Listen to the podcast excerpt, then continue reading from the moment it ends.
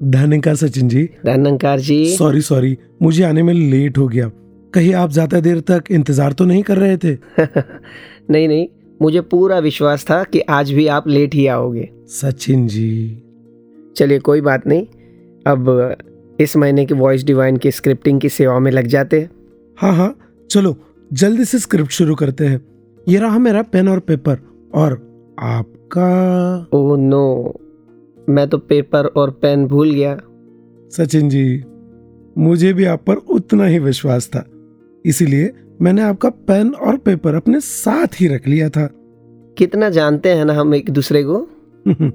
शायद इसीलिए इतना विश्वास भी तो करते हैं एक दूसरे पर। विश्वास? जी हाँ। हर रिश्ते की हर कार्य की हर बात की नींव। विश्वास ही तो है। तो हमारे सारे श्रोता अब तक समझ गए होंगे कि अक्टूबर के इस एपिसोड का विषय है विश्वास। तो आइए इसके ऊपर और रोशनी डालते हैं, इसके ऊपर और चर्चा करते हैं। लेकिन इससे पहले हम अपने सारे श्रोताओं का स्वागत करते हैं। हम हैं आपके साथ ही मैं हूँ अमित। और मैं सचिन। नमस्कार धन निरंकार।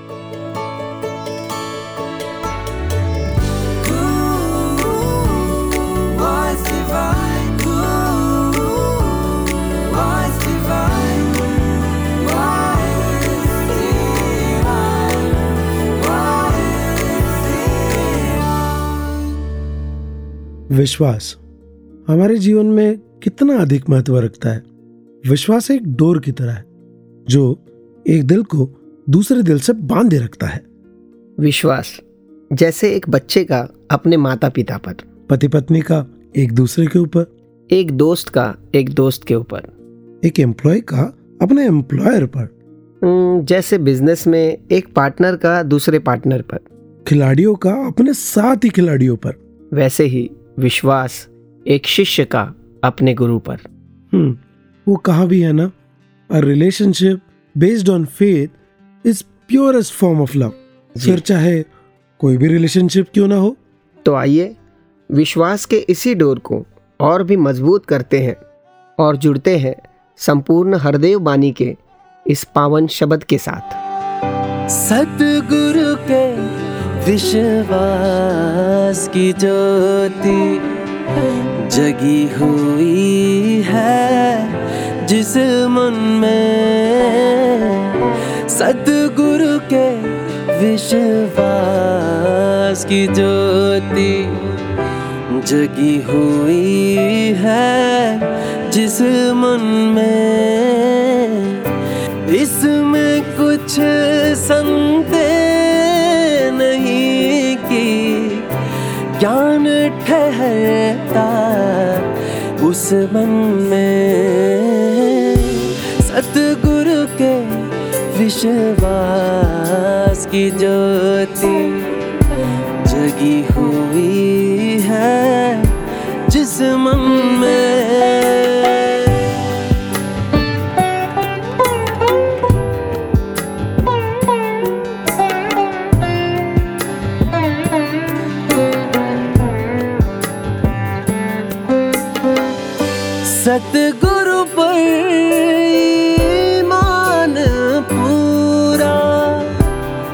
जिसका भी टिक जाएगा। निरंकार के होने का एहसास वही कर पाएगा। सतगुरु के विश्वास की ज्योति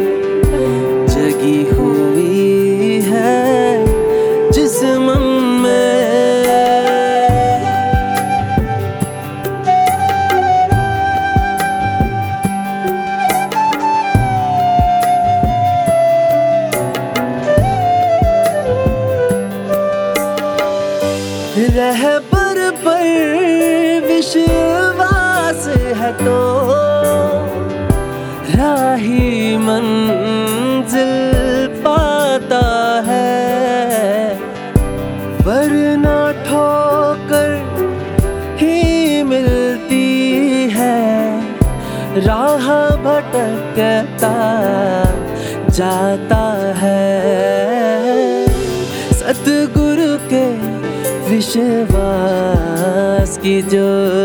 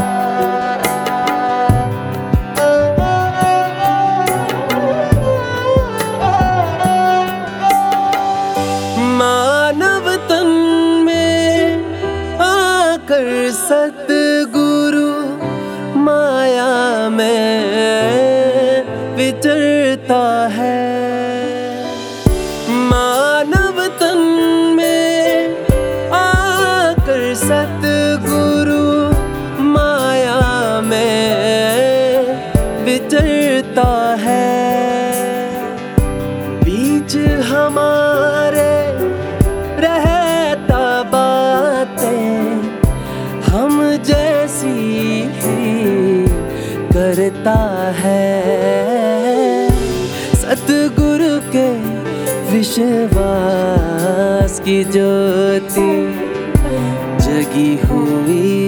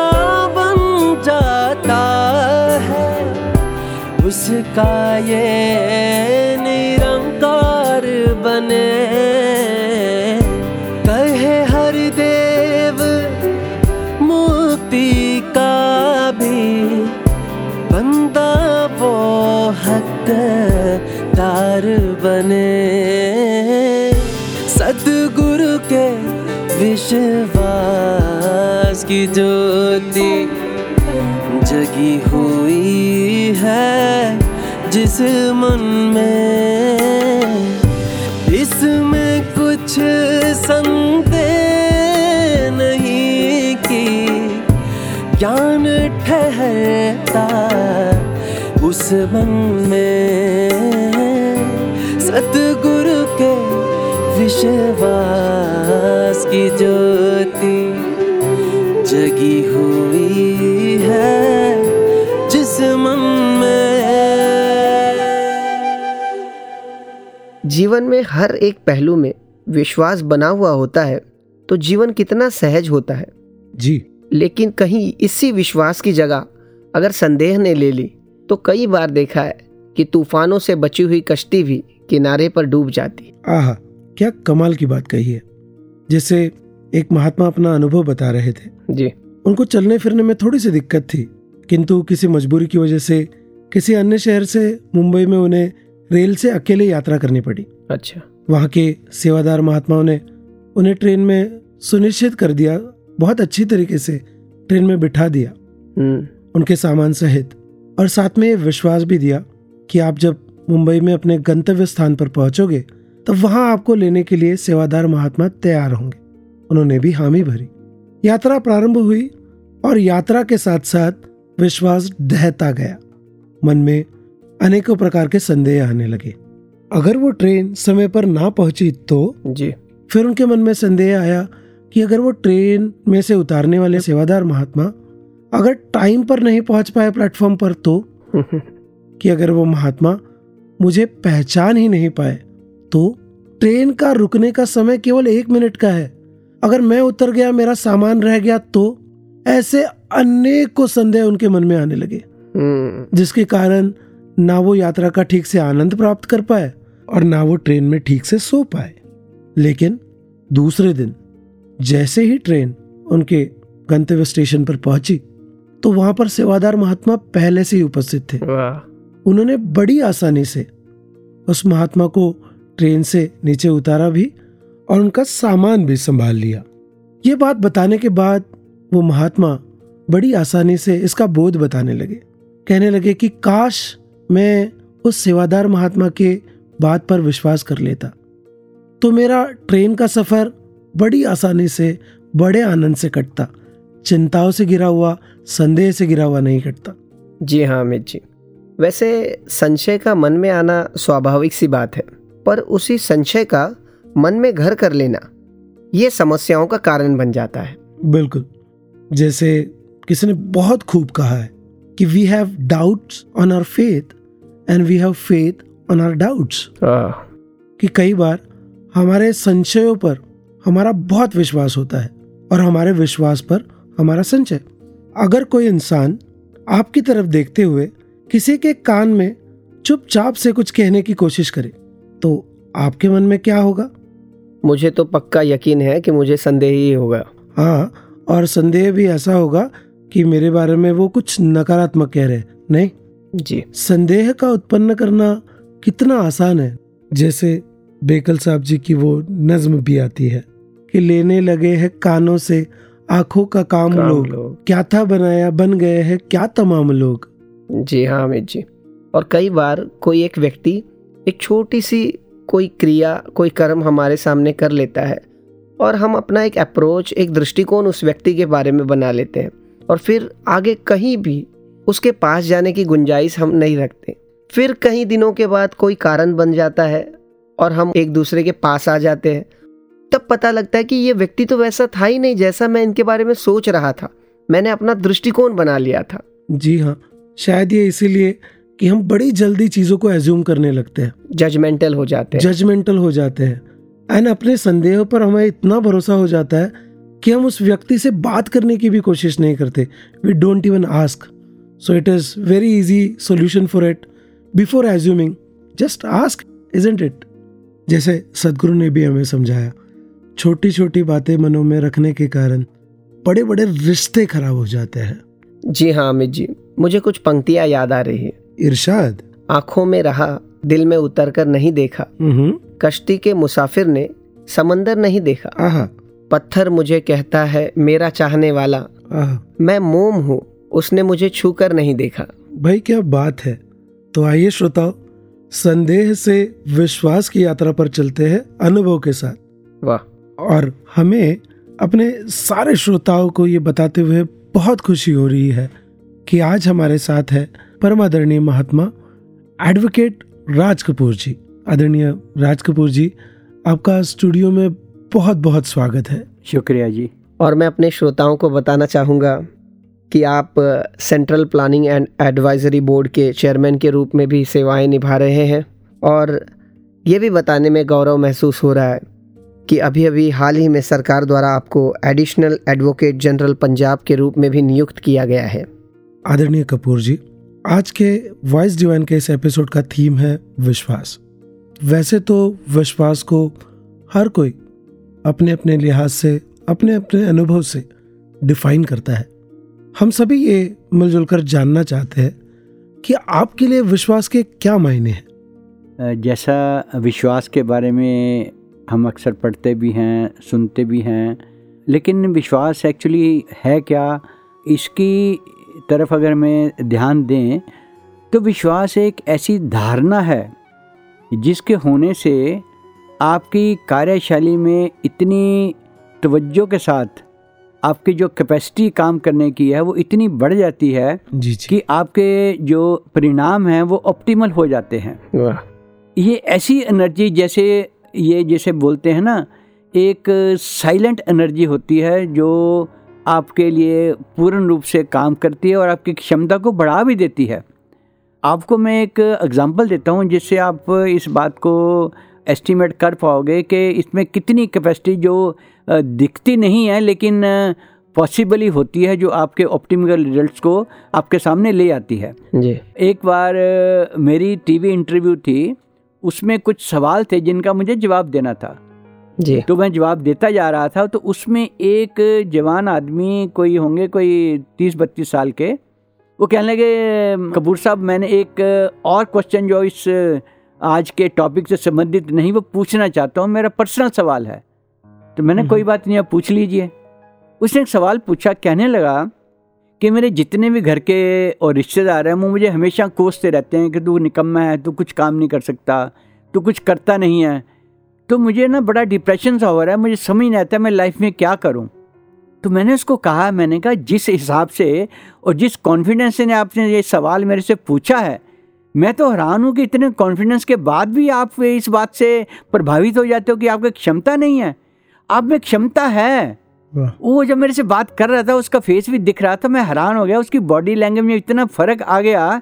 मैंने कहा वाकई ही आप वो सवाल इतने कॉन्फिडेंस से पूछ रहे हो? वो गलत कह रहे हैं। आप जाके जो भी काम करोगे आपको सफलता मिलेगी। उसने थैंक यू किया और वो चले गया। और मुझे लगा कि वाकई ज़िंदगी में हम कई बार विपरीत भाव से किसी का विश्वास कम कर देने से समाज में कितने एक नेगेटिविटी क्रिएट करते हैं। हमें बल्कि ये चाहिए कि कोई बच्चा अगर दिखने में लग रहा कि काम नहीं भी कर पा रहा फिर भी उसको प्रोत्साहन देना चाहिए। देखना हमारा समाज कल कितना अच्छा बन जाएगा। जब इतनी पॉजिटिविटी हर एक स्टूडेंट में आ जाएगी कि नहीं मैं काम कर सकता हूँ। वो करेगा भी। और जब सारे काम अलग अलग हिस्सों में जाके प्रभावित हो जाएँगे पूर्ण हो जाएँगे तो जो टोटलिटी है वो किसका लेवल कितना स्तर बढ़ जाएगा? वाह क्या बात है। आदरणीय कपूर जी आमतौर पर ज़िंदगी में ये देखा जाता है कि कई व्यक्ति किसी प्रमाण के साथ किसी के ऊपर विश्वास रखते हैं। तो कई व्यक्ति without any evidence give faith on someone तो विश्वास किस बुनियाद पर टिका होना चाहिए? विथ एविडेंस और विदाउट एविडेंस देखिए, विश्वास एक ऐसी धारणा है, जिसके लिए एविडेंस जो होता है ना, वो इनविजिबल होता है। इसी संदर्भ में मुझे एक पुराना एपिसोड याद आ गया है। ये जो आप कह रहे लॉजिकली विश्वास कैसे होता है? एक बार एक हस्बैंड वाइफ पुराने टाइम की बात है, जिसमें जब कन्वेंस ट्रांसपोर्ट नहीं हुआ करती थी तो वो जंगल में से जा रहे थे। जब जंगल में जा रहे थे तो शाम का उनको लगा कि अब शाम जल्दी पड़ जाएगी अंधेरा हो जाएगा तो हम जल्दी जल्दी हो जाएँ लेकिन वो थक गए। ये सोचा "हाँ, थक गए हम बिल्कुल हताश हो जाएँगे क्यों ना थोड़ी देर के लिए विश्राम कर लें। फिर ध्यान आया ये तो जंगल है विश्राम करेंगे तो कुछ और हादसा ना हो जाए। फिर उन्होंने ये आपस में तय किया कि ऐसे करते हैं कि पहले दस मिनट के लिए पत्नी सो जाएगी और जब पत्नी उठेगी तो दस मिनट के लिए पति सो जाएगा तो दोनों को आराम मिल जाएगा तो हम चले जाएँगे। जी। क्षमता बढ़ जाएगी। हम्म हम्म, अब पत्नी सो जाती है। हम्म, जब पत्नी सो जाती है तो वो देखता पति इधर उधर देखता है कि कुछ कोई आ ना जाए या कुछ ऐसा हो ना जाए तो पति क्या देखता है कि पत्नी तो सो रही है। और उधर से एक सांप आता है पत्नी की तरफ़। सांप आ गया है पत्नी की तरफ़ आ रहा है तो आदमी तो वाकई डर गया। वो परमात्मा का सुमिरन करता है।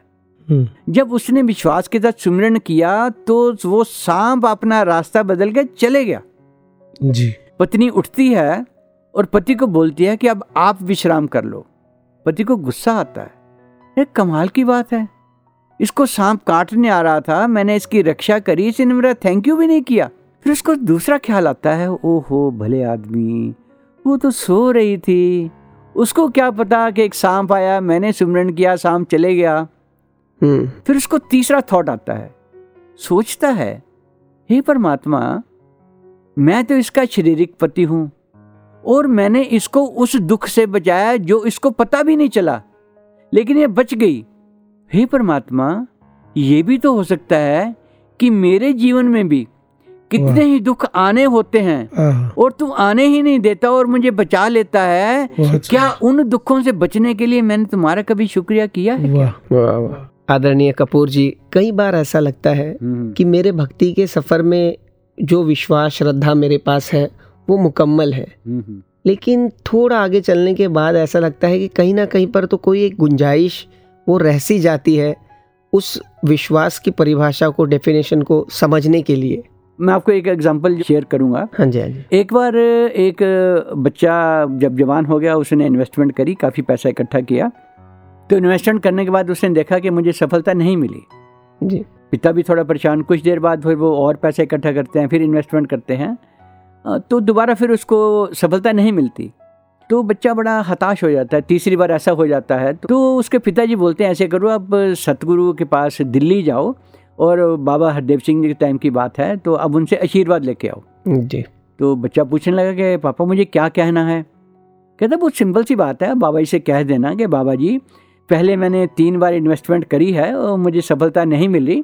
अब मैं चौथी बार इन्वेस्टमेंट कर रहा हूँ। आप आशीर्वाद दो कि मुझे सफलता मिल जाए। हम्म।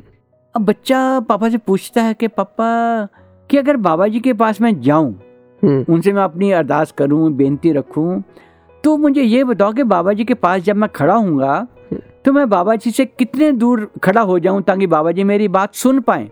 पिता कहने क्या मतलब?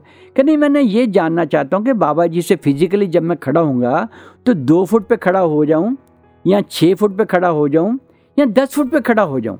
तो पिता पूछना इससे क्या फ़र्क पड़ता है? नहीं कहते पापा फ़र्क पड़ता है ना। देखो अगर बाबा जी मेरी बात दो फुट पे सुन सकते हैं छः फुट पे भी सुन सकते हैं दस फुट पे भी सुन सकते हैं तो फिर 200 किलोमीटर पे भी सुन सकते हैं हाँ। वाह क्या। वाह और बाबा जी अगर नहीं सुन सकते दो फुट से भी नहीं सुन पाएँगे। हाँ, जी। अगर मेरा विश्वास नहीं है तो। अगर विश्वास है तो यहाँ से भी 200 किलोमीटर से भी मेरी बात को सुन पाएँगे। फिर पिता ने पूछा बच्चा आप फिर बाबा जी से कहोगे क्या? बेटा कहने लगा पापा जी मैं बाबा जी से ये कहूँगा बाबा जी मैंने पहले तीन बार इन्वेस्टमेंट करी आप जानते हो। मुझे सफलता नहीं मिली ये भी आप जानते हो। हम्म। अब मैं चौथी बार इन्वेस्टमेंट करने जा रहा हूँ। बाबा जी आप मुझे ये आशीर्वाद दो कि मेरी जिस कमी के कारण मुझे सफलता नहीं मिल पा रही। अब मेरी वो कमी दूर कर दो। ताकि चौथी बार मुझे सफलता मिल जाए। क्या बात है। अब देखो उस बच्चे को इतना विश्वास सदगुरु पे कि सदगुरु निराकार रूप में भी मेरे पास है 200 किलोमीटर पे भी मुझे फिजिकली जाने की ज़रूरत नहीं है। वाह। सतगुरु शरीर रूप में होता है लेकिन सतगुरु निराकार होता है। इसलिए जब हम सतगुरु पे विश्वास करते हैं निराकार रूप में तो ये इससे वेवलेंथ जुड़ जाती है तो इसको कम्युनिकेट हो जाती है। जी हाँ। और सदगुरु माता जी के भी मुखारबिंद से हम सब के लिए रहमत आई कि अगर विश्वास और श्रद्धा से आप युक्त हो किसी भी महात्मा के चरणों में की गई अरदास भी पूर्ण है। वाह। तो आदरणीय कपूर जी अक्सर हमने लॉ की दुनिया से जब भी देखा तो लोग दलील जीतने का प्रयास करते हैं लेकिन आपने दिल जीत कर सबका विश्वास बढ़ाया है। इसीलिए आपका बहुत बहुत शुक्रिया कि आप आए हमारे सारे श्रोताओं को आपने अपने विश्वास भरे अनुभव बताए। Thank you so much thank you शुक्रिया जी। धन्यवाद जी। थैंक यू वेरी मच धन्यवाद। युगा युगा तो गुर सिखो इको ही पहचान है। युगा युगा तो गुर सिखो इको ही पहचान है। विश्वास ही ही बस ज्ञान है।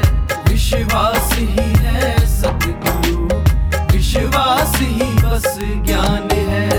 युगा युगा तो गुर सिखो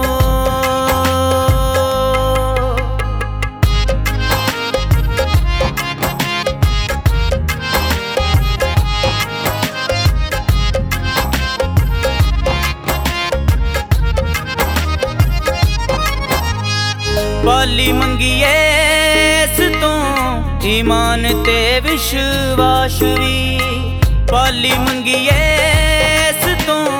ਈਮਾਨ ਤੇ ਵਿਸ਼ਵਾਸ ਵੀ ਪਾਲੀ ਮੰਗੀਏ ਇਸ ਤੋਂ।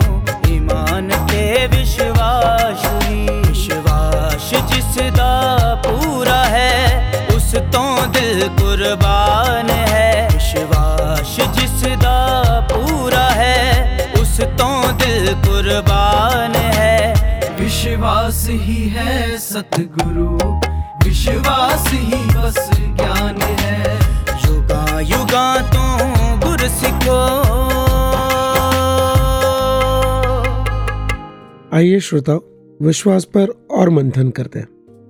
जैसे हमने अभी सुना कि वास्तविकता के साथ जुड़ने के बाद इंसान ज्ञान से जुड़ जाता है। अर्थात विश्वास से ज्ञान तक की यात्रा पूर्ण हुई। लेकिन ज्ञान पर विश्वास आने की यात्रा के बारे में क्या? Amit ji it's a process.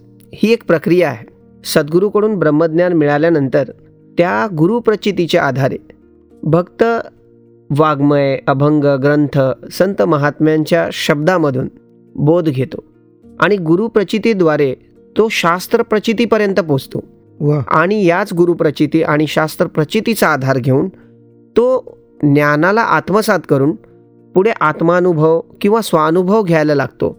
त्यालाच आत्मप्रचिती असं म्हणतात. Wow what a simple a three stage philosophy जी. पहले गुरु के द्वारा ज्ञान उसके बाद शास्त्रों द्वारा पुष्टि जी.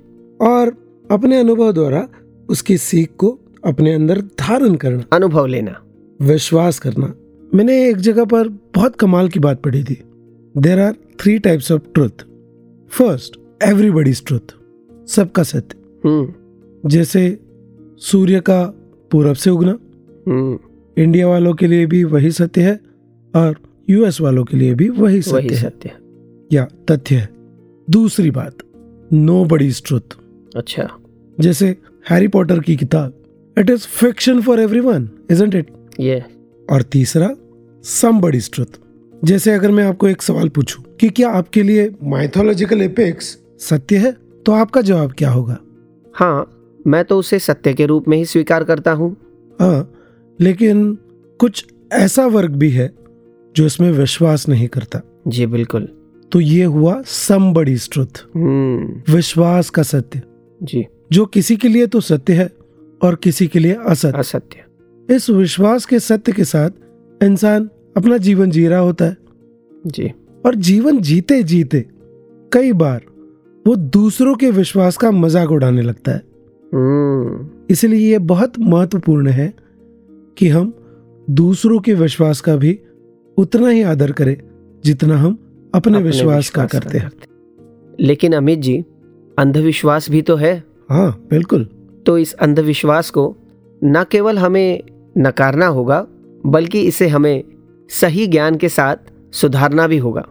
तो आइए श्रोताओ इसी थॉट के साथ आगे बढ़ते हैं और सुनते हैं अगला सेगमेंट जिसका नाम है जब माना तब, तब जाना, जाना जिसमें आज हमारे साथ अपना अनुभव साझा करने के लिए जुड़ रहे हैं आदरणीय राकेश जी गुड़गांव से।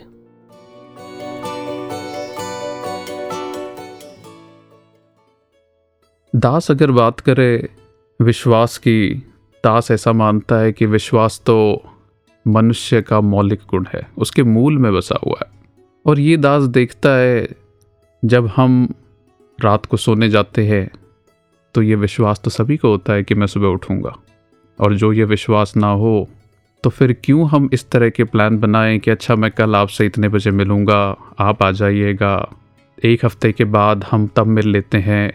इन सब के मूल में अगर हम गौर करें तो ये विश्वास है कि मैं कल भी होऊँगा, मैं एक हफ़्ते बाद आपसे मिलूँगा। लेकिन विश्वास का आधार क्या है हमारा? दास अगर इस मौलिक गुण की बात कर रहा है, दास ऐसा मानता है कि इस विचार के पीछे आधार है जो हमारी लाइफ की कंडीशनिंग है। बच्चा जब धीरे धीरे होश संभालता है, आसपास के बारे में जानना शुरू करता है, तब तक ये चीज़ें मन में बड़ी बस चुकी होती है कि रात को आपने सो जाना है, सुबह आपने उठ जाना है। इसलिए यहाँ पर कभी कोई सवाल नहीं आता मन में, लेकिन जीवन में विश्वास अपना रंग दिखाया करता है कि मेरा विश्वास किस पर है। हम बात किया करते हैं कॉन्फिडेंस की आत्मविश्वास। और आत्मविश्वास में मेरे विश्वास का आधार मैं खुद को ही मानता हूँ। होना भी चाहिए। लेकिन उस आधार की बड़ी सीमाएँ हैं। वो असीमित नहीं है। दास को याद आता है, लगभग सात आठ साल पहले बिज़नेस दास ने शुरू किया। और मुझको, ये पूर्ण विश्वास था कि देखो सतगुरु का आशीर्वाद है, उस आशीर्वाद से ये बिल्कुल अच्छा चलेगा। और जिस तरह का बिज़नेस था शुरुआती दौर में, जैसा अक्सर कहा जाता है कि आपने समय ज़्यादा लगाना होता है, एक वो समय भी आया कि दास, को दास के जो दोस्त उस बिज़नेस में साथ थे, वो सब एडवाइजरी कमेटी में हुआ करते थे एक्टिव रोल दास प्ले करता था, कुछ एम्प्लॉयज़ भी थे। तो उन्होंने कहा कि देखो, आपने सैटरडे संडे तो ऑपरेशनल रखना होगा। हमारा रिटेलिंग का काम था। अब दास ऐसा सोचता था कि संडे को तो संगत में जाना होता है, लेकिन यूँ कहा गया कि नहीं, आप कुछ समय की बात है। संडे अगर आप नहीं होगे तो उसका तो बहुत ज़्यादा फ़र्क पड़ेगा। फिर आगे वो उस स्थिति में नहीं आएगा कि आप अगर दूर भी हैं तो भी वो चलता रहे। अब दास ने बात मान ली और यूँ दास संगत से दूर हो गया। बिज़नेस के अपने अलग स्ट्रगल्स होते हैं अलग अलग फेजेस के। है ना बिज़नेस बी टू सी से हटा करके फिर बी टू बी में एंटर किया गया और बी टू बी में एंटर करने के बाद में रेवेन्यू बढ़ा। हमने लगभग जितना पिछले साल बी टू सी में, पूरे बारह महीने में अर्न किया, उतना बी टू बी में आने के बाद लगभग छः महीने में उतना अर्न कर लिया।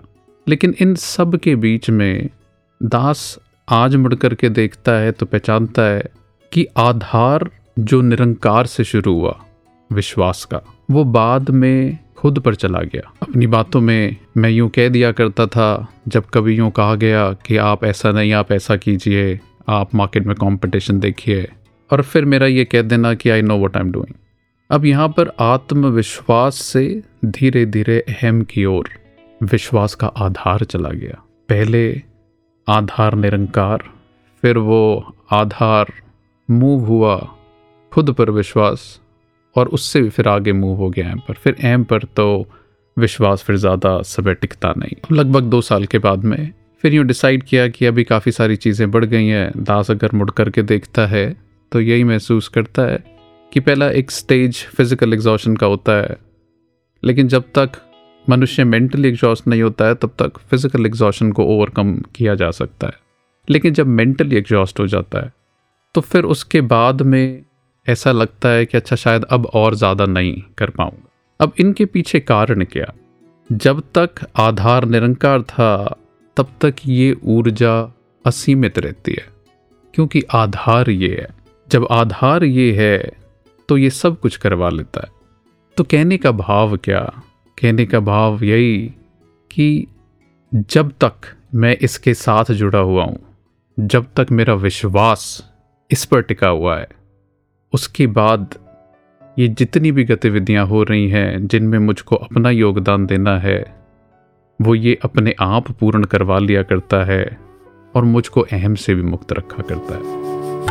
विश्वासता इंसान है, जे सतगुरु दा ज्ञान है। विश्वासता इंसान है जे सतगुरु दा ज्ञान है। विश्वास ता इंसान है। जे सतगुरु दा ज्ञान है। विश्वास ता भगवान है। निरंकार दा जे ध्यान है। विश्वास ता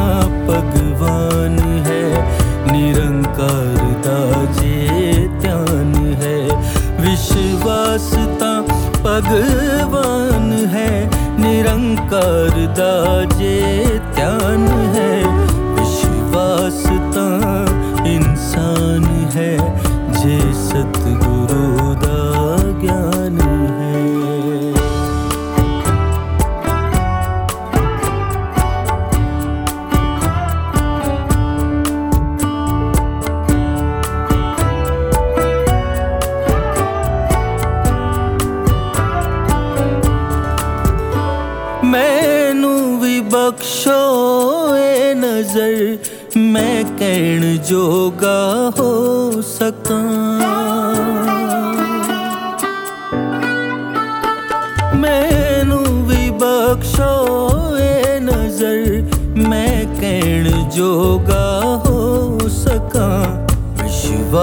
ही इंसान है, विश्वास ही भगवान है। विश्वास ही इंसान है, विश्वास ही भगवान है। विश्वास ही इंसान है, विश्वास ही भगवान है।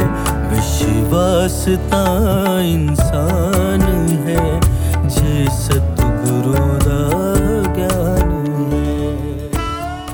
अमित जी क्या केवल विश्वास करना अरदास करना इतना पर्याप्त है? क्या इससे हमारा जीवन सहज हो जाता है? बिल्कुल नहीं। विश्वास अरदास के साथ ज़रूरी है प्रयास। जैसे कहा भी है ना trust in God but tie your camels tight जी हाँ अमित जी। जैसे जीवन में भौतिक उपलब्धि हासिल करने के लिए हम अरदास भी करते हैं हमें विश्वास भी होता है। लेकिन साथ में हम प्रयास भी करते हैं। इसी तरह से भक्ति पथ पर अगर हमें विश्वास चाहिए अकीदा चाहिए तो इसके लिए भी प्रयास होना चाहिए। बिल्कुल।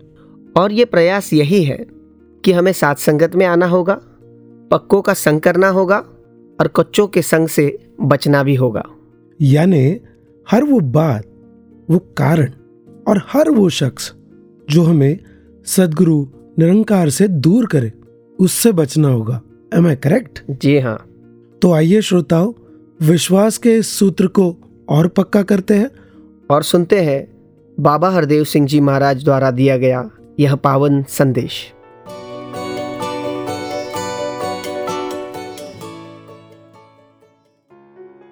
सीखने को तो सीखा जाता है और सिखाने को सिखाते भी हैं लोग प्रभाव देते भी हैं और प्रभाव ग्रहण भी करते हैं। लेकिन भक्त महापुरुष संत जन वो प्रभाव ग्रहण करते हैं, जो वाक्य ही निरोल भक्ति भरा जीवन जी रहे हैं, जो ऐसी एक भावना वाले हैं, जिनके अकीदे मज़बूत हैं, विश्वास मज़बूत है, उनका अनुकरण करेंगे। जिसके अकीदे कमज़ोर हैं, उनका अनुकरण नहीं करेंगे। जो हर वक्त गिले शिकवे ही करते रहते हैं, उनका अनुकरण नहीं करेंगे। जो शुक्र शुक्र करते हैं, उनका अनुसरण करेंगे। जो निंदा बखीली में ही पड़े रहते हैं, जिनके लिए वो दुर्योधन की तरह कोई भी मुकम्मल नहीं है, अपने आप को मुकम्मल मानते हैं। ऐसी प्रवृत्ति वालों का संग भी करेंगे तो वो वही सोच हमें भी दे देगा, और हम भी कल्प्रेट बन जाएँगे। हम भी अपने अनंत को खो देंगे, और हम अनुसरण अगर उनका करते हैं, जो गुण देखते हैं, कि वाकई फिर भी ये कर तो रहा है, फिर भी मेहनत तो हो ही रही है फिर भी बेचारा लगा ही हुआ है, किस तरह से देन दे रहा है।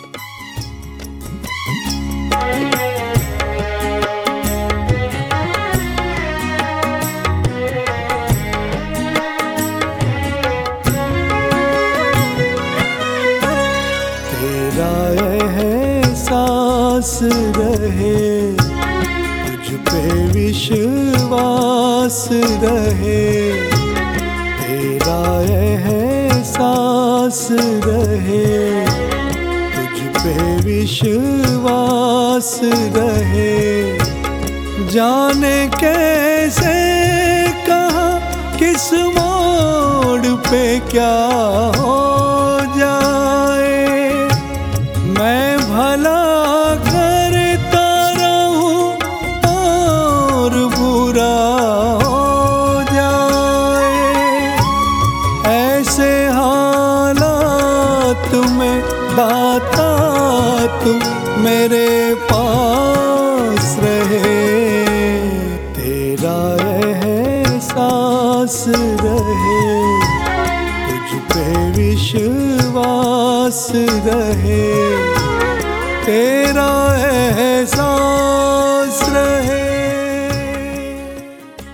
अमित जी। जी। एक बार एक छोटी सी बच्ची दौड़कर आई और किसी से कहने लगी कि मेरे मम्मी और पापा तो हमेशा झगड़ते रहते हैं। अच्छा। और मेरी मम्मी का कहना है कि तेरे पापा तो मेरी कोई बात सुनते ही नहीं है। और मेरे पापा का कहना है कि तेरी मम्मी मेरी वो भी बात सुन लेती है जो मैंने कही ही नहीं है। ये तो ऐसे ही हुआ। जैसे किसी ने कहा दूरियाँ बढ़ी तो गलत फहमियाँ भी बढ़ गई। दूरियाँ बढ़ी तो गलत फहमियाँ भी बढ़ गई। फिर उसने वो भी सुना जो मैंने कहा ही नहीं। हाँ, हाँ, हाँ। जब किसी पर अविश्वास होता है ना तब उसकी अच्छाई देखकर भी मैं उसमें विश्वास नहीं करता। और जब किसी पर पूरा विश्वास होता है तब उसकी बुराई पर भी प्रेम आता है। बिल्कुल सही। उसकी बुराई में भी मैं बिलीव नहीं करता। हम्म। तो आइए श्रोताओ इसी नोट पर आगे बढ़ते हैं और सुनते हैं अगला सेगमेंट, जिसका नाम है रंगमंच से।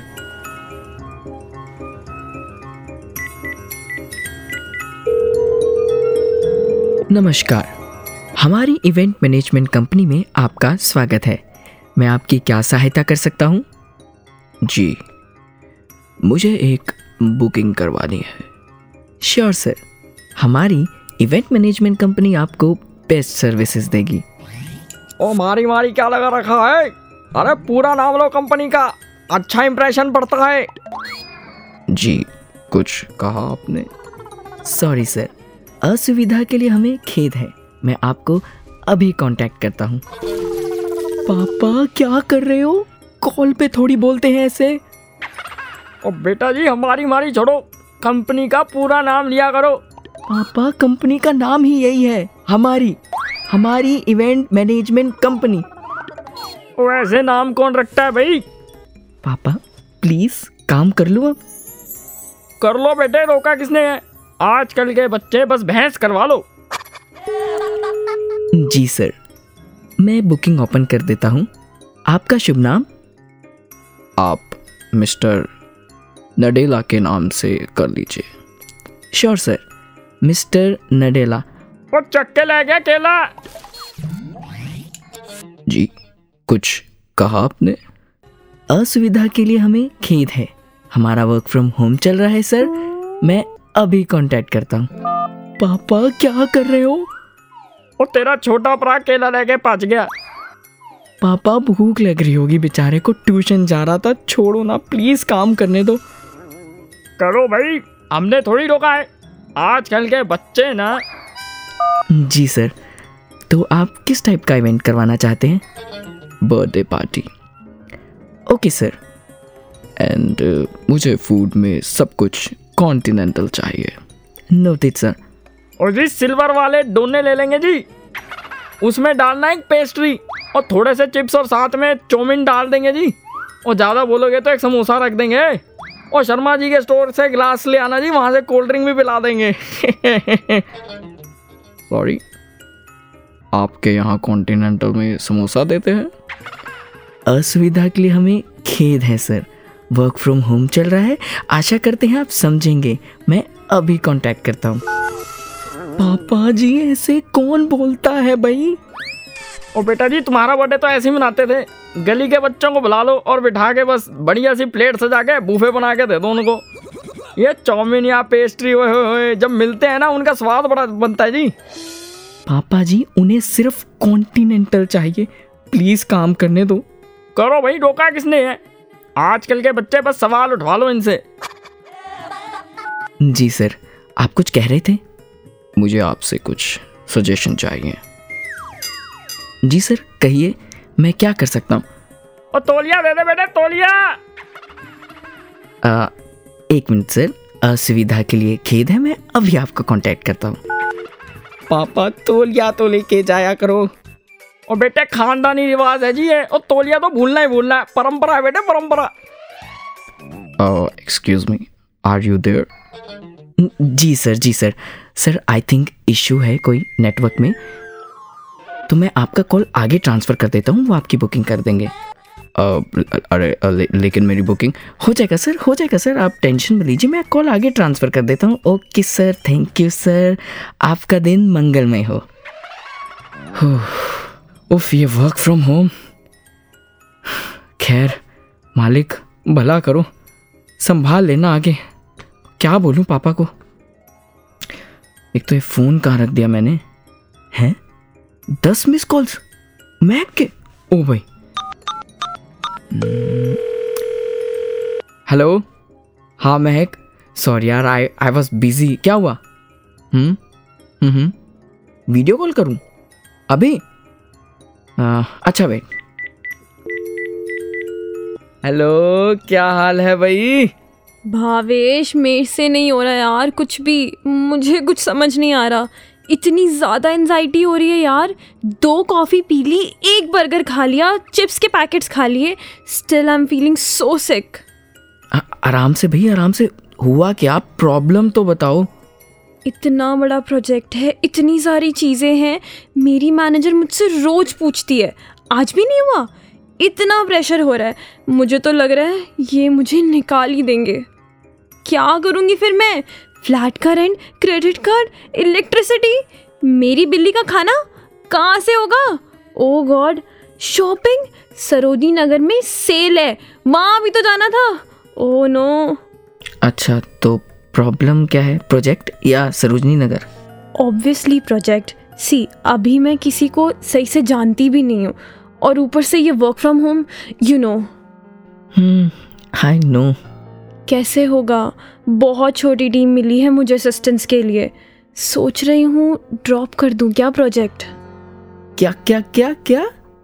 ड्रॉप व्हाट हैपन ब्रो ये प्रोजेक्ट के लिए तू कब से वेट कर रही थी कि मुझे कोई अपॉर्चुनिटी मिले मैं क्रिएटिविटी दिखाऊँगी? पर नहीं हो रहा ना अब। I have lost all my confidence तू पता नहीं कैसे वर्क फ्रॉम होम मैनेज कर रहा है? भैया अपना सिंपल है। लाइफ की गाड़ी में विश्वास का इंजन ऑयल डालो और निकल पड़ो। ये गोल गोल बातें नहीं समझ आ रही मुझे अब। सी कार को चलाने के लिए पेट्रोल चाहिए है ना? अब रास्ते में पत्थर आएँगे कभी पानी कभी रास्ता ऊपर कभी नीचे कभी सीधा कभी टेढ़ा। बिना अच्छे इंजन ऑयल के गाड़ी तो टै बोल जाएगी। um, हाँ ये तो है पर इसका इस बात से क्या मतलब? भाई ज़िंदगी की कार में सांसों का पेट्रोल तो चल रहा है। बस इसमें विश्वास का इंजन ऑयल डालना ज़रूरी है ताकि रास्ता कैसा भी हो सफ़र नहीं रुकना चाहिए। और कैसा विश्वास? मालिक का परमात्मा का। मैं कि कुदरत ना जिसका हिस्सा हम भी है ये बड़ी खूबसूरत है। लेकिन इसको बनाने वाला ना इससे भी ज़्यादा खूबसूरत है। इसी के विश्वास पर ना ये सब टिका हुआ है। पर इन प्रॉब्लम्स का क्या जो समय समय पर आती है? मैं तो बोलता हूँ इसे बदल दो। ये बोलो कि प्रॉब्लम्स जाती हैं। मतलब मैं समझी नहीं। हम्म मैं एक घर से निकलता हुआ आदमी मुश्किलों के बारे में सोचता है और घर लौटते समय यूँ ही सब काम बन जाते हैं। सर पर टेंशन का बोझ है पर यूँ ही बच्चों की स्कूल की फ़ीस निकल जाती है। सड़क पर इंतज़ार करता एक व्यक्ति, उसे यूँ ही उसकी पहली सवारी मिल जाती है। कड़कती धूप में कभी यूँ ही बादलों की छाया हो जाती है। दिन भर भटकती चीटी, शाम को पूरे परिवार के लिए आखिरकार खाना ले ही जाती है। कोई तो है जो हम सब पर नज़र रखे हुए है। एक शायर ने भी तो बहुत खूब लिखा है कि वही रखेगा मेरा ध्यान भी, जो बारिशों में कभी पेड़ों से घोंसलों को गिरने नहीं देता। मेरा विश्वास तो ये होना चाहिए, जो यहाँ तक ले आया, वो आगे भी तो मुझे अपने आप लेकर जाएगा। बस गाड़ी में विश्वास का इंजन ऑयल डालो और चल पड़ो। हाँ रास्ता भी उबड़ खाबड़ सा ज़रूर हो सकता है, पर क्या पता? आगे एक स्मूथ सी लॉन्ग ड्राइव हो। वाह मुझे सच में इतना अच्छा लग रहा है ना भावेश अब। सच्ची I was waiting for this project और अब जब मुझे मालिक ने ये मौका दिया है तो मैं बिना कोशिश किए ही गिव अप करने वाली थी। मैं परफेक्ट तो कोई भी नहीं है। फ्रस्ट्रेट तो मैं भी हो जाता हूँ कभी कभी पर गिव अप करना is not a solution Mahak you can do it उठ चल खड़ी हो अपॉर्चुनिटी है। इट्स ओके okay अगर तू किसी को नहीं जानती कोई तुझे नहीं जानता मैं खुद अप्रोच करूँगी हर किसी को। पर गिव अप नहीं करूँगी। बाकी आगे परमात्मा जाने कहाँ लेके जाना है। दैट्स द स्पिरिट ब्रो ओ बेटे पानी खत्म हो गया मोटर चला दे। जाओ जी मोटर चलाओ। उफ पापा जी। चल मैं मैं बाद में बात करता हूँ। ओके बाय थैंक यू अरे नीडलेस चलो मैं मोटर चलाऊं वरना पूरे मोहल्ले को पता लगने वाला है कि हमारे यहाँ पानी खत्म। हाँ जाओ जाओ।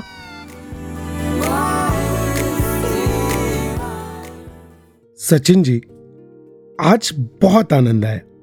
जब सुबह सुबह समागम ग्राउंड्स में सेवा का स्वर्ग में ही नज़ारा देखने का मौका मिला। हाँ जैसे वो हवाओं में फिजाओं में ठंडक वो ताजगी बारिश की वो फुहार हर और खुशनुमा नज़ारा वहीं पर आने वाले पचहत्तरवें संत समागम के इंतज़ार में तैयारियों में जुड़े हुए श्रद्धा आस्था और आनंद के साथ सेवा करते हुए बुज़ुर्ग जवान और बाल संत महात्मा। बिल्कुल। और उसके साथ परमादरणीय रमेश जी द्वारा संतों के साथ मिलकर तस्लो आदि की सेवा करना भक्तों में और भी जोश भर रहे थे। वहीं पर सदगुरु के दिव्य दर्शन वो मंद मंद मुस्कान भक्तों को जैसे रूहानियत का एक अद्भुत अनुभव प्रदान कर रहे थे। हाँ सेवा का ऐसा जज्बा बिना पूरे विश्वास के कैसे हो पाएगा? ऐसे ही सचिन जी सेवा का भाव जब प्रोफेशन में भी आ जाता है तो वो प्रोफेशन को करियर को ब्यूटिफाई कर देते हैं। अमित जी अक्सर हम छोटे बच्चों से जब सवाल करते हैं हम्म, कि बड़े होकर आप क्या बनना चाहोगे तो पता है आपको क्या जवाब आता है? हम्म, आमतौर पर टीचर क्योंकि मेरी छोटी बच्ची है जी हाँ। और उसको कुछ भी पूछा जाए वो अपने टीचर को इतना आइडलाइज करती है इतना प्रेम करती है कि उसे कभी भी पूछा जाए कि आप बड़े होकर क्या बनना चाहते हो तो कहती है मैं टीचर बनना चाहती हूँ। तो वॉइस डी के श्रोताओं को बताना चाह रहे हैं कि आज हमारे साथ कुछ भी बनो मुबारक है पर पहले इंसान बनो। इस सेगमेंट में हिस्सा बनने के लिए भाग बनने के लिए विशेष अतिथि के रूप में उपस्थित है आदरणीय बहन शिप्रा पोपले जी। शिप्रा जी आपका बहुत बहुत स्वागत है। जी वेलकम धनकार जी थैंक यू सो मच महापुरुषों जी। धन्यकार जी धन्यकार जी।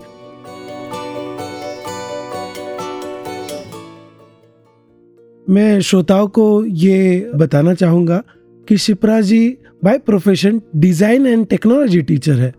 ये कुछ बहुत इनोवेटिव लग रहा है और जैसे कि हमने प्रारंभ किया कि बच्चे हमेशा टीचर बनना चाहते हैं।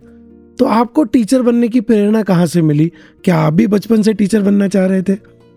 सो अमित जी एज सच मैं कभी बचपन से इंस्पायर्ड नहीं थी that I want to become a teacher लेकिन जब मैं एम.सी.ए कर रही थी तो I was one of the toppers from my college तो मुझे मेरे कॉलेज के डायरेक्टर ने ये जॉब ऑफ़र किया एज एन असिस्टेंट प्रोफेसर तो जब घर जाके बात हुई और मम्मा पापा से डिस्कस किया तो उन्होंने भी यही कहा कि ये एक अच्छा जॉब ऑफ़र है। Great. तो आप इसको एक्सेप्ट करो इसको ट्राई करो अगर आपको अच्छा लगता है then you can continue with this wow great to know about this Shipra ji technology इतनी एडवांस हो रही है तो इस एडवांस टेक्नोलॉजी के साथ साथ में आप अपने आप को कैसे अपडेटेड रखते हो? और स्टूडेंट्स को ये ज्ञान देते समय आप कौन कौन से चैलेंजेस फेस करते हो और उसको कैसे ओवरकम करते हो? अमित जी जैसे आपने बोला कि ये टेक्नोलॉजी बहुत एडवांस हो रही है तो हाँ जी ये सच है कि टेक्नोलॉजी एक ऐसी फ़ील्ड है जहाँ पे रोज़ ही एडवांसमेंट्स हैं। जी। तो as a design and technology teacher और शुरू से कंप्यूटर साइंस फ़ील्ड में रही हूँ तो अपने आप को अपडेट करना पड़ता है उस तरीके से कि जैसे क्या नई प्रोग्रामिंग लैंग्वेजेस आ गई हैं तो हमें बच्चों को वो पढ़ाना होता है। इसी। तरीके से क्या नए टेस्टिंग मेथड्स आए हैं? तो वो जो अप टू डेट नॉलेज है वो बच्चों को इम्पार्ट करने के लिए मुझे खुद भी अप टू डेट रहना पड़ता है। और अमित जी अगर हम अपडेशन की बात करें तो अपडेट रहना तो हर फ़ील्ड में ज़रूरी है। जैसे अगर हम गुरसिक हैं एक गुरसिक भी हम कहते हैं गुरसिक निरंतर लर्न करता रहता है. Gursikh is also a life long learner तो अगर हमें मिशन में किसी को पाँच साल हुए हैं या कोई अगर पचास साल से मिशन में है तो ये जो लर्निंग है एज अ गुरसिक वो हमेशा चलती रहती है, वो निरंतर चलती रहती है कि जो मेरे सतगुरु के आदेश आ रहे हैं, जो मेरा सतगुरु हमें सिखाना चाह रहा है, वो हम निरंतर सीखते रहें। वाह वाह।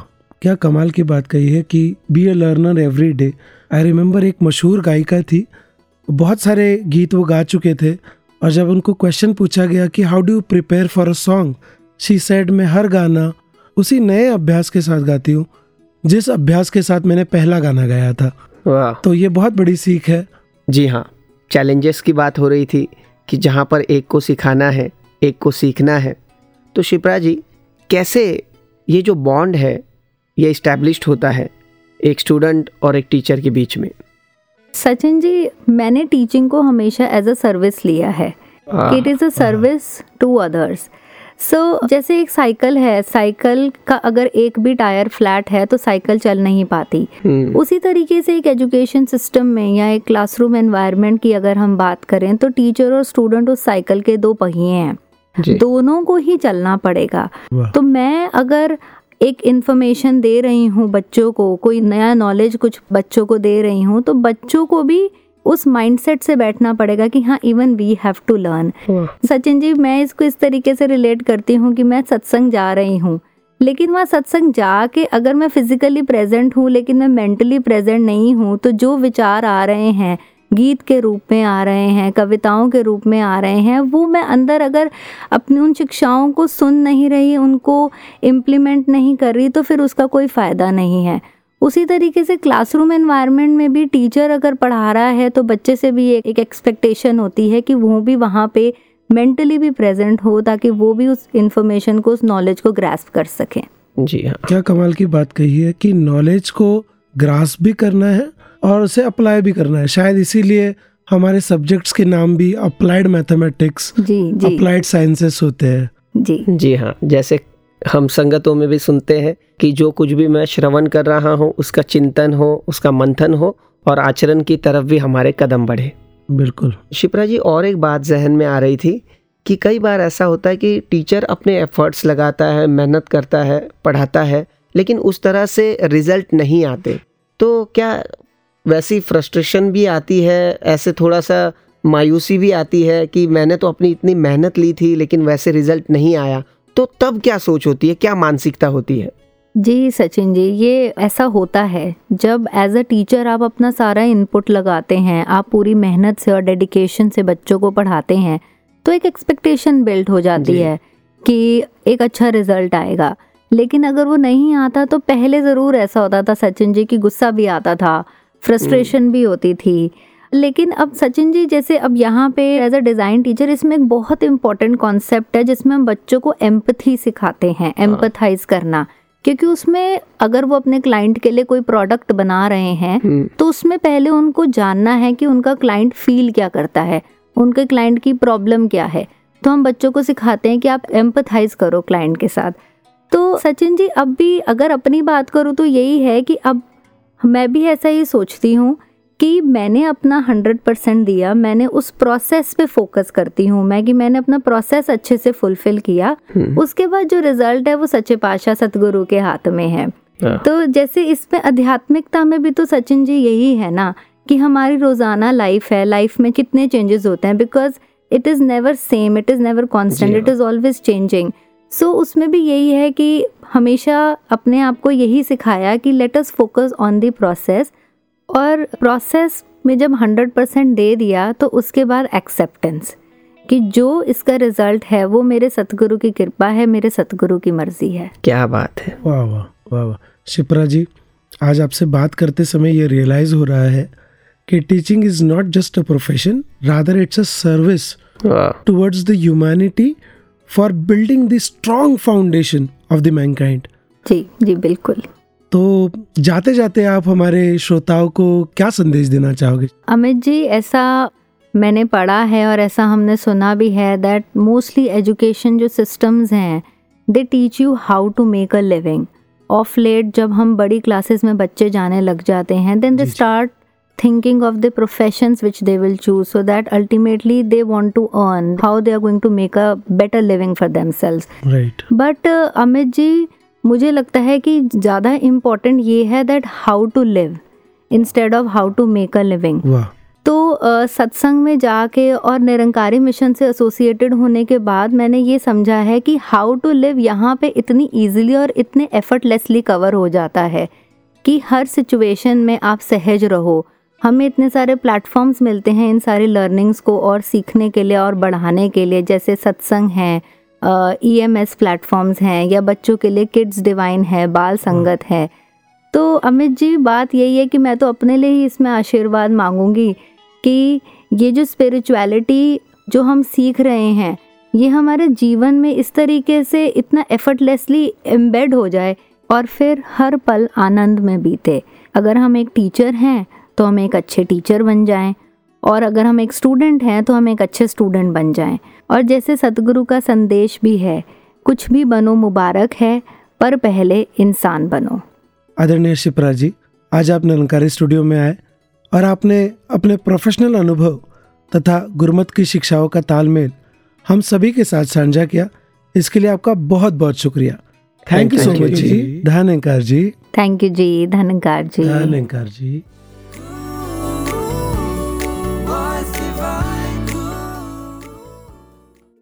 सचिन जी विश्वास की पराकाष्ठा क्या है? अमित जी आपके इस सवाल का जवाब इस उदाहरण में छुपा हुआ है। जी। एक महात्मा बाबा जी के साथ सिक्योरिटी में सेवा दे रहे थे। चोर चल रहा था। जी। और उस महात्मा के घर से फ़ोन आया। हम्म। और वो कह रहे कि हमारे यहाँ बहुत बारिश हुई है जिसके कारण बाढ़ भी आई है और हमारा घर बाढ़ में बह चुका है। तो आप जल्दी आइए। अब वो महात्मा सोच रहा है कि अगर मैं सेवाओं में लगा हुआ हूँ और वहाँ पर जाने के बाद मैं बाढ़ का पानी तो नहीं रोक सकता। हाँ हाँ। उसने अपने परिवार से विनती की कि आप वहाँ से सुरक्षित जगह पर चले जाइए। हमारे चाचा का जहाँ घर है वहाँ चले जाइए। जी। और फ़ोन रख दिया। अब दो तीन दिन बाद किसी ने हुजूर बाबा जी से कहा कि बाबा जी उस महात्मा का घर बाढ़ में बह चुका है और घर से बार बार फ़ोन आ रहे हैं। फिर क्या हुआ? सत्संग के पश्चात बाबा जी जब वॉक कर रहे थे तो बाबा जी ने उस महात्मा से स्वयं पूछा कि आपने कुछ बताया नहीं कि आपका घर बाढ़ में बह गया? हम्म। अब एक गुरसिख की अवस्था देखिए। वो बाबा जी से कह रहे हैं कि बाबा जी पूरा गाँव बह गया, उसमें घर भी बह गया। अब सदगुरु बाबा जी भी कह रहे हैं कि आप अपना उत्तरदायित्व, अपना कर्तव्य निभाइए और निरंकार कृपा करें। यहाँ पर कोई आशीर्वाद मांगा नहीं गया, यहाँ पर कोई अरदास नहीं की गई। जहाँ पर मांगने वाले ने बिना कुछ मांगे अपने अटूट विश्वास को प्रकट किया। वहीं पर देने वाले ने ऐसी अवस्था बख्शी जिसके बाद देने के लिए कुछ और बाकी रहा ही नहीं। वाह। विश्वास की इससे बढ़कर और कोई परिभाषा क्या होगी? वाह भाई कमाल है। जैसे पानी या अन्य किसी वस्तु को मापा जा सकता है तोला जा सकता है। लेकिन क्या भावनाओं को मापा जा सकता है? क्या प्रेम, करुणा, दया, विश्वास को मापा जा सकता है? इट इज़ बियॉन्ड वर्ड्स इसे तो शब्दों में भी व्यक्त नहीं किया जा सकता। इट इज़ एन एक्सपीरियंस और जिनकी रहमतों से यह अटूट विश्वास, प्रेम, आस्था, श्रद्धा हमारे हृदय में जन्म लेती है। ऐसे सदगुरु को शत शत नमन। जिस सतगुरु ने ब्रह्म ज्ञान की ये अनमोल दात हम सबको बख्शी भक्ति बख्शी जी। जीवन जीने की युक्ति बख्शी। हम्म। अगर ऐसे सतगुरु पर एतबार नहीं है तो शहनशाह बाबा अवतार सिंह जी महाराज इन पंक्तियों के माध्यम से हमें जागृत करते हैं हमें झिंझोड़ते हैं हम्म। कि ज्ञान कदे नहीं दिल विच टिकदा जे गुरु ते इतबार नहीं। बिल्कुल। आइए अपने विश्वास को और परिपक्व करने के लिए सदगुरु से ही प्रार्थना करते हैं। सदगुरु माता सुदीक्षा जी महाराज जी, आपके चरणों में यही अरदास। मेरा डोले ना एतबार बख्शो श्रद्धा, भक्ति, प्यार। तो इसी प्रार्थना के साथ जाते जाते अपने श्रोताओं को जोड़े जाते हैं सदगुरु संदेश के साथ। तो अब हमें दीजिए इजाज़त। नमस्कार धन निरंकार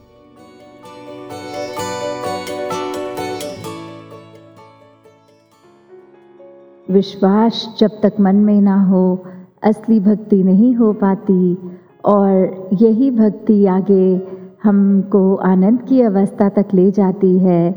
विश्वास भी किस पे करना है? तो हमारे ऊपर वो डिपेंड करता है कि विश्वास हम एक परमानेंट चीज़ पे कर रहे हैं या जो एक क्षण भंगुर है जिसका अस्तित्व अपने आप ही पल में कुछ है और कुछ समय बाद कुछ और उसमें तब्दीली आ जाती है। तो अगर हम ये एवर चेंजिंग चीज़ों पे ही विश्वास बनाने की कोशिश करेंगे तो जो एक पल की सच्चाई है, अगले पल वो सच नहीं रह जाती। तो फिर बात वही कि जब तक हम एक चीज़ में विश्वास टिकाते हैं, जब तक विश्वास बनता है वो सच्चाई चेंज हो चुकी होती है। और वहीं दूसरी पल अगर हम नज़र डालें इस परमात्मा पे, इस निरंकार पे कैरेक्टरिस्टिक्स अगर देखें, जो सभी वेदों में भी दर्ज हैं कि ये एक ऐसी सच्चाई है जो समय के साथ चेंज नहीं होती। तो जब विश्वास इस निराकार, इस प्रभु, इस परमात्मा, इस भगवान, इस ईश्वर, इस गॉड जिस नाम से भी हम संबोधित करना चाहें तो जब विश्वास इस सच्चाई पे किया तो फिर वही विश्वास, वाकई ही विश्वास करने लायक है।